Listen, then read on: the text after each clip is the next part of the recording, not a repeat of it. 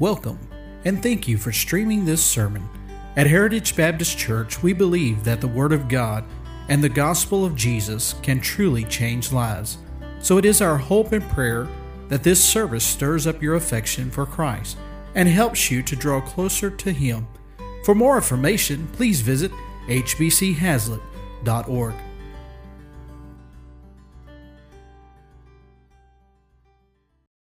This recorded person in the Bible, and uh, his name means when uh, when it comes, or when he dies, it it, it will happen.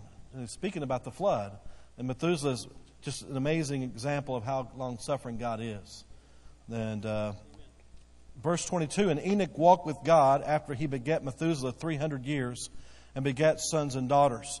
And all the days of Enoch were three hundred sixty and five years. And Enoch walked with God and was not, for God took him. We studied this a couple years ago, but reminder that Enoch, described here in the Bible, walked with God. Walked with God in three hundred sixty-five years, and God took him. He was not, for God took him. In Hebrews chapter eleven, it says that Enoch had this testimony. Before he was translated, he had this testimony that he pleased God. And the next verse says, for without faith, it is impossible to please God. And so we think about Enoch walking with God. He literally walked with God. I believe just like Adam and Eve walked in the, the cool of the day there with the, the Lord and the theophany of Jesus Christ walking with, with Adam and Eve, I believe Enoch literally walked with God. I think he was so close to God and God so close to him, and that one day they just said, hey, you're closer to, you're, you're closer to my home than yours. Just come on. And God took him. He literally walked with God. Now, we, we can't literally walk with God. Uh, physically, God no longer speaks that way. I, I, it, it just boggles my mind. Many times people come to me in, in counseling and other things and say, well, the Lord gave me a vision. Uh, the Lord doesn't give visions anymore.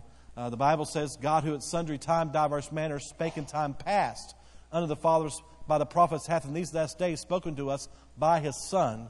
He only speaks through His Son, and He speaks through the written Word, and that's it. And so when we say walk with God, we can't literally walk with God, as Enoch literally walked with God, but we can walk with the written Word. He walked with the living Word. We can walk with the written Word. And so we walk with God by reading our Bibles. So uh, if you haven't started again this year, or maybe you're still through it, I told uh, uh, told Brother Tyler King that I'm I'm like in uh, I'm in Second Kings somewhere, but but you read just keep reading through, keep going. And um, just keep trucking, and God will bless that. Walk with God, Bible reading, daily prayer. We, we know the things we learned since we were little kids in Sunday school. Some of you may have been saved later on in life. Just those very basics of Christianity. Walking with God is so very important. Enoch walked with God, and God and was not, for God took him. Again, Hebrews says that before he was translated, he had this testimony that he pleased God. For without faith, it's impossible to please God. So Enoch had the testimony that he pleased God. So his walk with God was proven out by his works. Others around saw a difference in Enoch.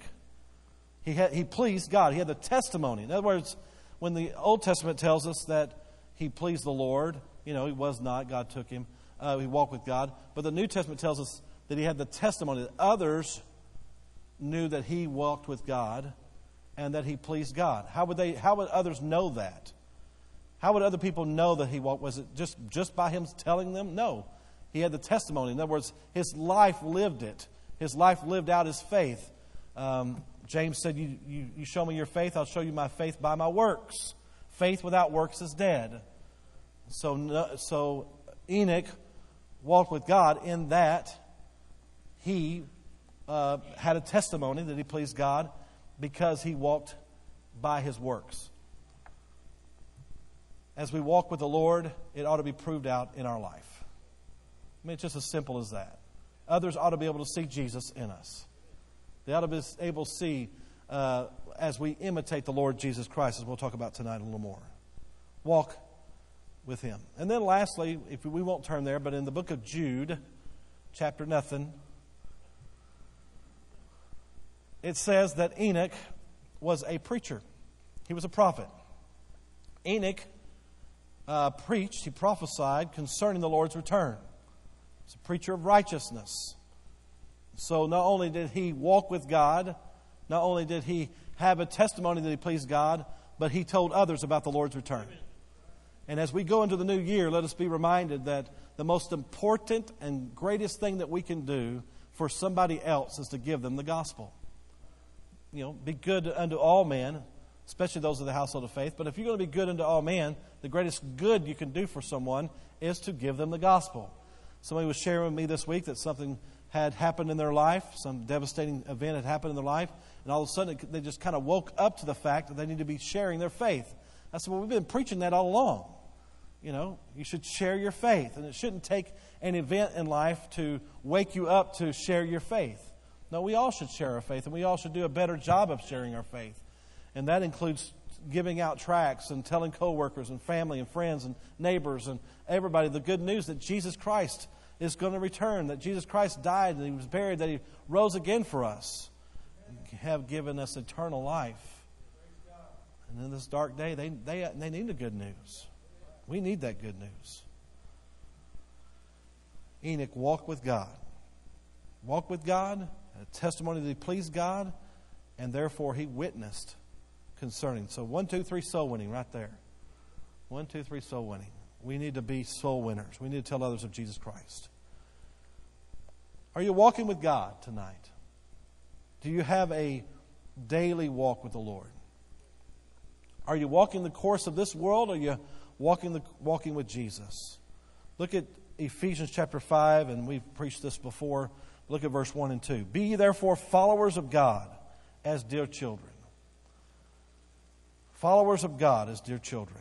And walk in love, as Christ also hath loved us, and hath given himself for us an offering and a sacrifice to God for a sweet-smelling savor.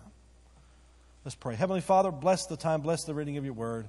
I pray in this new year that you would enable us through your Holy Spirit to walk with you in a greater way. And we'll thank you in Jesus' name. Amen. There it says we are to be, it says, therefore, followers of God as dear children. As dear children. Children learn by imitating mom and dad, don't they? And uh, this is a simple illustration, but it works every time. Uh, you know, I, I walk a little bit like my dad walks. If you talk to me very long, I talk a little bit like my dad talks. In fact, when I answer the phone, I say howdy, and he says howdy. We both say the same greeting. Uh, you know, uh, we, we look a lot alike. Uh, that's because I was born of him, right? Uh, our, our children will imitate us. Our children are watching us. And we ought to be imitators of the Lord. Amen. We ought to be imitators of the Lord, Christ-like. Being a Christian means being Christ-like or imitators. Therefore, be ye therefore followers of God. Again, because of what God has done for us. We've been, chapter four talks about taking off the old man, putting on the new man, that he's given us this new life, and may we imitate him. May we imitate the Lord. May we walk worthy of the calling. Um, be followers or imitators of him. God has revealed himself through his Son, and it is God who's conforming us to the image of his Son. Again, we don't. Uh, we understand that the predestination talked about in the Bible is not a predestination to salvation, but a predestination to uh, be conformed to the image of his Son. That every Christian, every born-again believer is, is being worked on by God to be conformed to the image of Jesus Christ. He's working on us every day. And, and sometimes it's uh, positive reinforcement, sometimes it's negative reinforcement, like we do with our children, right? And so God is working on us, conforming us to the image of his Son. God works all things together for good to them that love God, to them who are the called according to his purpose. Again, that he might conform us to the image of his Son. Verse twenty-nine. Children. Um, again, the Bible uses two different ways to uh, illustrate for us how we are brought into the family of God, right? We are born again. Amen? The, we know that there in John chapter three, you must be born again. And so there is one way in which we understand how we are, how we become a babe in Christ. And then we find throughout the New Testament that he continues to illustrate that by way of Paul and his epistles, that we are to take the milk of the word, the meat of the word, amen, and the bread of life, and, and we go from being babes in Christ to being toddlers to being, you know, young, uh, to being teenagers to adults, and we are to grow in the Lord. Amen? But then again, secondly, the Bible, many times in the New Testament, refers to us as children, or the, uh, talks about the adoption of children. In other words, that we are adopted into the family of God. And uh, as sons, in fact, Ephesians and other places talk about us being adopted as sons and adopted as daughters of the Lord. So it's not just analogized for us by way of being born into the family of God and being a babe, but we're also adopted to the family of God as adults. And this is important because so many times we, we get in a position where we think that, well, I haven't been a Christian very long, therefore I can't do this. Uh, that's not true. Uh, when we are born into the family of God, yes, we're children, we grow in the Lord, but as we are adopted in the family of God, we're adopted in the family of God as, as, as adults.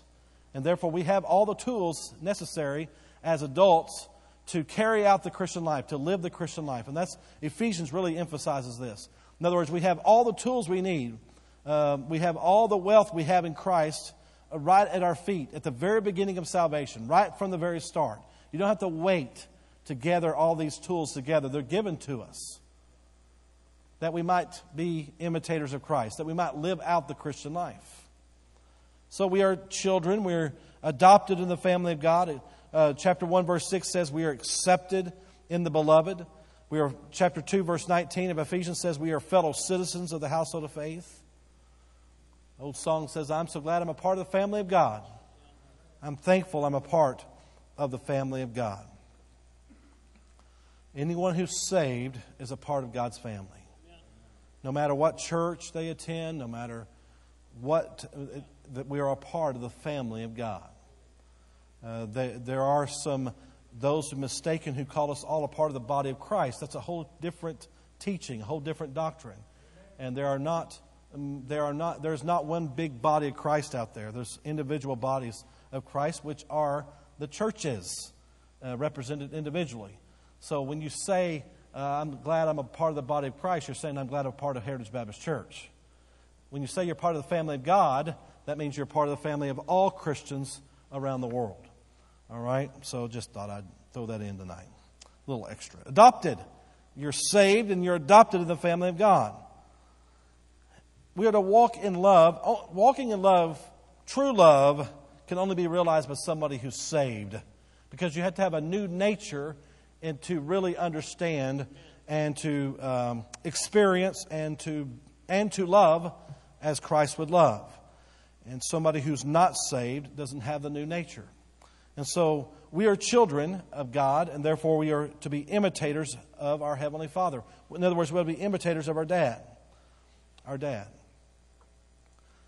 I don't mind, and I, I, I would hope I could be half the dad my dad was and imitate him. But the greatest person I can imitate is my Heavenly Father, who has no flaws, who, who is perfect. Who, who loves like no one else loves. My dad, I know, loves me. And I'm thankful for that, but his love isn't perfect. My Heavenly Father's love is perfect.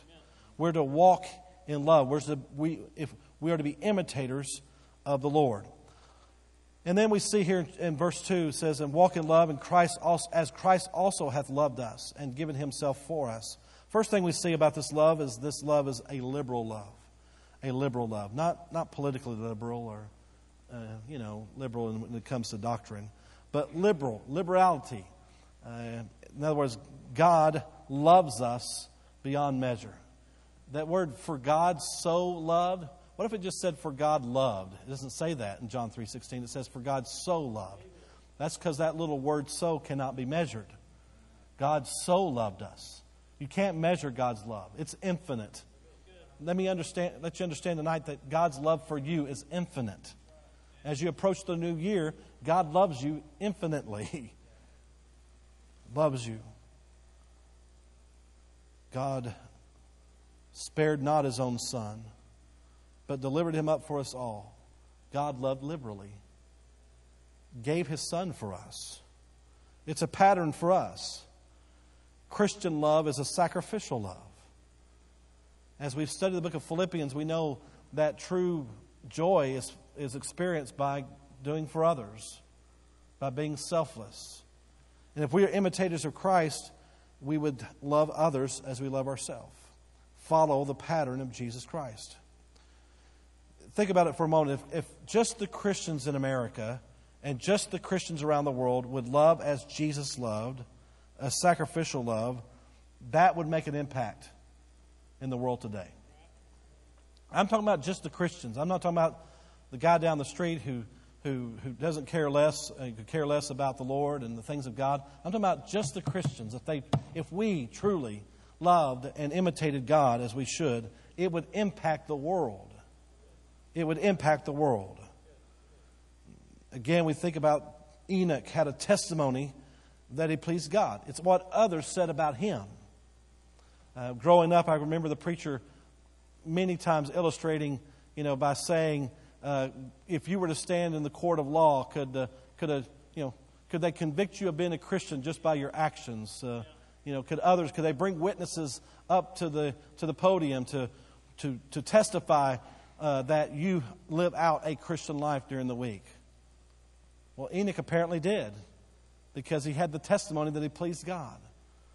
Others around him, it's what others said about him.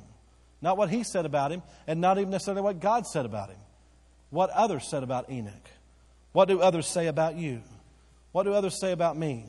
Would they say of you, you know, that he is a, a nice person, that he is a, a kind person, that he is a loving person? Would, would others say about you that she's a nice person, that she's a kind person, that she's a loving person? Or would they say, he's a hateful person? You know, he, he's a selfish person. He's not kind. Uh, she's a selfish person. You know, she, she gossips and she talks about others behind their back and whatever the case may be. I didn't mean to pick on the women that way. Sorry. No, uh, you know, the, the thing would be that others would say about you that you are loving and that you are kind and that you are you're gracious. That should be the testimony that we have. And no doubt that the testimony that, that Enoch had. Enoch pleased God. And that pleasing God was by way of his works, by what he did. The fruit of the Spirit, right? We could turn back just a couple of pages. Galatians chapter five, verse twenty-two. If we're led by the Spirit, we walk in the Spirit, verse sixteen of chapter five, we will produce fruit of the Spirit, the fruit of the Spirit. But the fruit of the Spirit, verse twenty-two, is love. Very first on the list. And again, understand that this is not the fruits of the Spirit, it's singular. Fruit of the Spirit, which means if you have one, you have them all. The first one you have, if you have love, if you really do have love, as First Corinthians describes that love in chapter thirteen, verses four through eight. If we are led by the Spirit, we are walking in the Spirit, then we will love others. Again, the fruit of the Spirit is love, joy, peace, long-suffering, gentleness, goodness, faith, meekness, temperance. Against such there is no law. And these are the, the characteristics that should be evident in our lives. Every one of us as Christians. This is the attributes that ought to be very evident in our lives every day. These are, this is what others should say about us. He's gentle. He's long-suffering. He's loving. He's joyful. He's peaceful.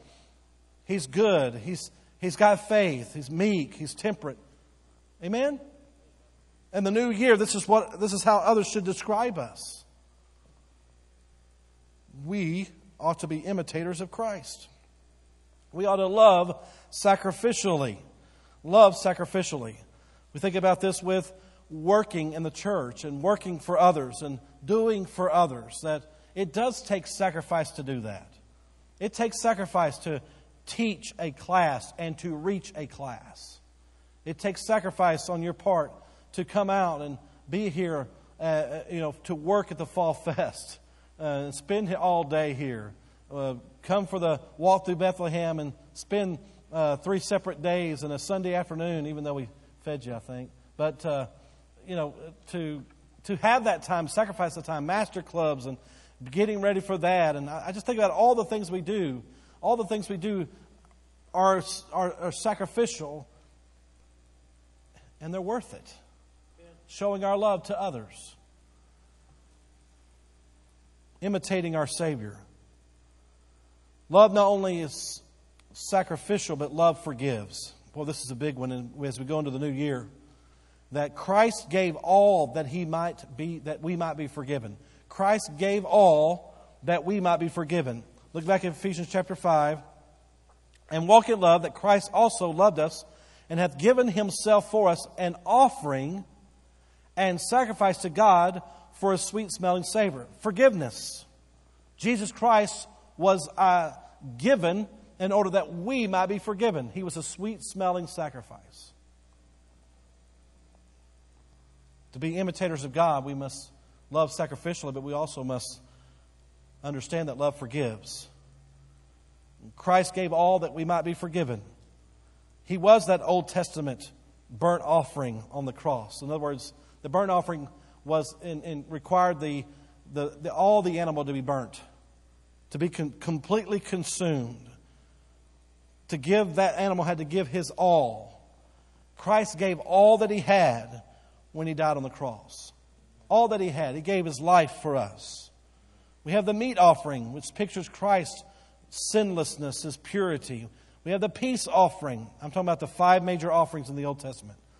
Five major offerings in the Old Testament are the burnt offering, the meat offering, the peace offering. The peace offering speaks of Christ's work, his reconciling God to man. The sin offering, that Christ became sin for us. He who knew no sin became sin for us, that we might be made the righteousness of God in him. And the last offering is the trespass offering. And that is, Christ not only did he pay for our sins, and I mean, not only did he come and become sin for us as our substitute, but he paid for our sins. He paid for the penalty. He paid the penalty of sin for all mankind. He also, in doing so, in doing so, um, satisfied God's wrath upon sin.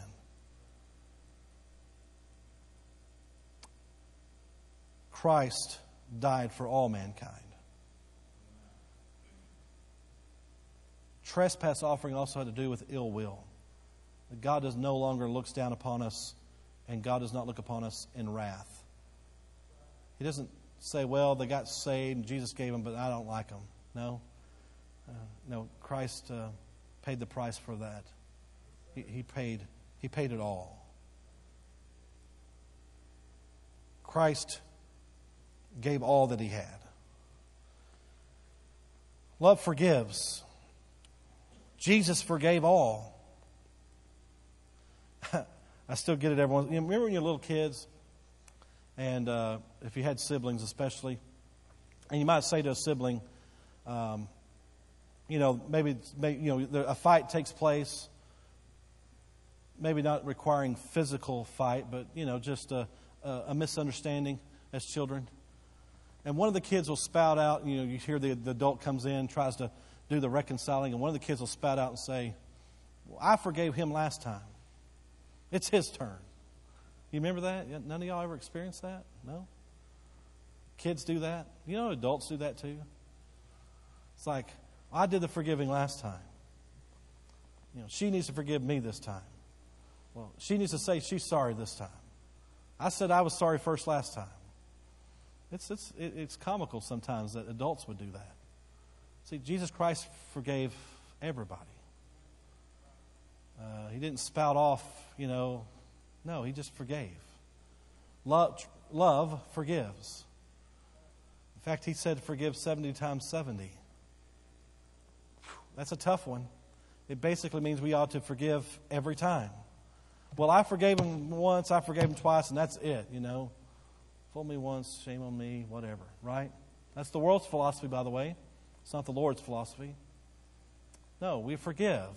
We forgive and we forgive and we forgive, just as Jesus Christ forgave us. Jesus said to, that we are to love our enemies. That's tough. You can't do that without the new nature. You can't do that without the Holy Spirit inside of you. No, we're to love each other. We're to love with a sacrificial love. We're to love with a forgiving love. In fact, Christ gave all for us. And then on the cross, he said, Father, forgive them, for they know not what they do. He forgave those who crucified him. And yet many times we have difficulty forgiving someone who done something trivial to us. Especially trivial can, if you compare it with Jesus Christ's death on the cross. Amen? and I'm not, not making little of whatever problem you may have with someone else, but in this new year, you need to get that settled. Amen. You need to you need to forgive that individual. The forgiven, and you've heard this and you know it. The you know it's not hurting the other individual that you haven't forgiven them. Most of the time, you're the one that's got the you know the buildup on the inside that needs to be uh, let go, and that only happens when you forgive them. Just forgive them. Pray for them. Pray for those who despitefully use you. I, I get that question all the time. Uh, preacher, I don't know how to forgive them. I don't know how to do that. The Bible says how to do that is to pray for them and do for them. I'll never forget, I was at a conference one time, and and uh, a preacher preached on that. He preached on the principle of, of how to forgive someone, practically speaking, and he was talking about praying for them and then also doing something for that individual that would help in forgiving them. And I'll never forget, I got back, there was an issue that I was having with someone, and I gave them something. In fact, to this day, they don't know that I really gave that to them, but I gave them something. You know what? It did, it did help me. I gave them something pretty valuable. Just, just it, it helped me. Doing for them. Praying for them. The greatest thing you can do for someone that you have an issue with is to pray for them. Call their name out. And I promise you, as you call their name out in prayer, day after day after day after day, it may not change them, but it'll change you. God has to change them. But you know what? Your heart will change if you'll pray for them. Forgive them. Christ forgave everyone. Christ forgave all mankind. And we ought to love in this new year as Christ loved, with a sacrificial love to our neighbor and our friends and our family. It's daddy and mama sacrificing for kids, kids sacrificing for mom and daddy. It's, it's, you know, it's friends sacrificing for friends. It's neighbor sacrificing for neighbor. And on and on and on, that we that we sacrifice with a with a, that, that kind of love, and then forgive each other. Forgive each other. Walk in love, to be imitators of Jesus Christ, to have a sacrificial love and a forgiving love. Again, we can't love this day without the new nature. I hope tonight you know you're saved. I know you're saved. Have you experienced the sacrificial love of Jesus Christ? You need salvation. The only way we can love is to remember what God did for us in giving His Son to die on the cross for us. Remember the tools for walking with, walking with God, walking worthy and walking in love are already given to you. You have the tools at your disposal. And then again, we're back to that practical matter. You can know all this, and you know it's Bible, and you know it's truth, but do you practice it? And that's the thing. It's practicing it. We get in the habit, if we're not careful, of being selfish and not showing our love to our family as we should, not showing love to our fellow Christian as we should, to our, again, those around us. And let, let us, this new year, walk in love. How's your daily walk? Enoch walked with God and was not, for God took him. Though we can't walk physically with God, we can walk with Him in, in the Word. And I hope that you're walking in the Word. And then Enoch had the testimony that he pleased God. For without faith, it's impossible to please God. Faith without works is dead, James says. So, if you're going to walk with God, then your, then your walk ought to prove it. Your life should prove that walk. And then the outflow of that, the fruit of that, is to tell others of Jesus Christ. To witness to others. The greatest love you can show to someone else is to give them the gospel. But but but back up. Your your your witness won't be effective unless you really love. Unless they see that testimony in you. Remember old old Lot, you know. Lot said, uh, "Hey, um, God's fixing to rain down fire and brimstone upon the place." He said this to his family. I need to get everybody out. Everybody needs to leave. The Bible says that his family laughed at him because he didn't have a testimony. Mm. No, let's be. Let's let's have that. Let's walk with the Lord. Let's love as Jesus loved. Let's forgive as He forgave, and uh, let's tell others of Jesus Christ's love for us. All right, let's all stand. twenty twenty is here. Goodness, what unbelievable. Here we go. Let us as a church and as individuals walk in love. Hymn one fifty-five, Have Thine Own Way, Lord. Hymn one fifty-five, after we pray. Heavenly Father, God, we thank you for the testimony of Enoch and the illustration of his life. And may we live out the Christian life by way of our walk. And Lord, may we love with a sacrificial love. And Lord, may we forgive as we ought to forgive in this new year. And we'll thank you in Jesus' name. Amen.